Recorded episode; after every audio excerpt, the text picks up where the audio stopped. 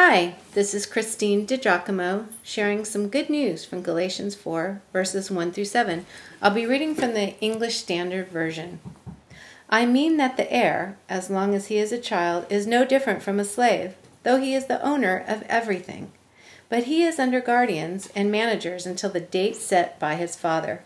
In the same way, we also, when we were children, were enslaved to the elementary principles of the world.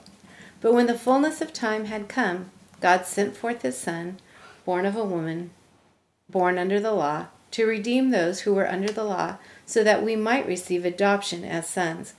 And because you are sons, God has sent the Spirit of his Son into our hearts, crying, Abba, Father.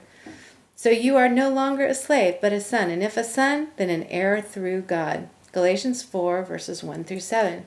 Good day. Congratulations! You have an inheritance. At what age would you say a child is grown up?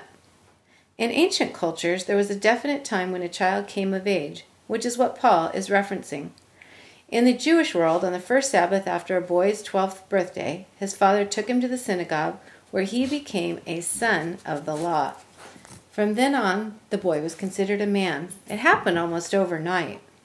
Whereas in Greece, a boy was under his father's care from age 7 until he was 18.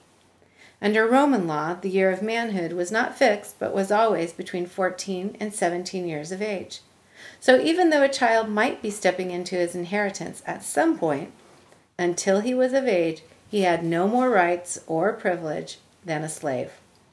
This was an illustration the Galatians would have understood, and it worked well to show that before Christ came, people had been slaves to the law or other religious observances.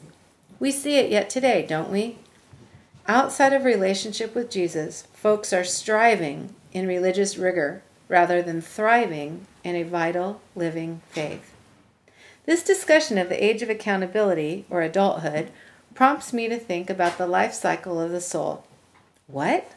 Well, when a person is born, his soul is shepherded, formed, and taught by his primary caregiver, usually his mother.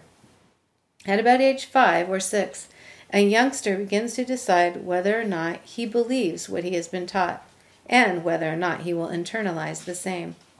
There are other influences as a child matures school, peers, other shaping influences. And at that time, a little girl begins forming her own feeling toward God and is soon responsible for her own choice to follow God or not.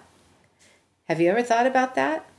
If you are a parent, shepherd your child's heart and soul well, or any other young person you might influence. Be sure to tell your children yourself how much God loves them. Tell your son that God is concerned about everything he is and does, and tell your daughter that God will never leave her alone. Jesus came at just the right time in history to offer life and freedom. When you are a child of God, you are an heir of God, a joint heir with Jesus Christ. You have a rich inheritance through the grace of God. You won't be able to fritter it away. It will last for eternity. Amen. Until tomorrow, then, go in the grace of God. For this morning briefing or all of the ones before it in Galatians, please go to my ministry website, www.pastorwoman.com.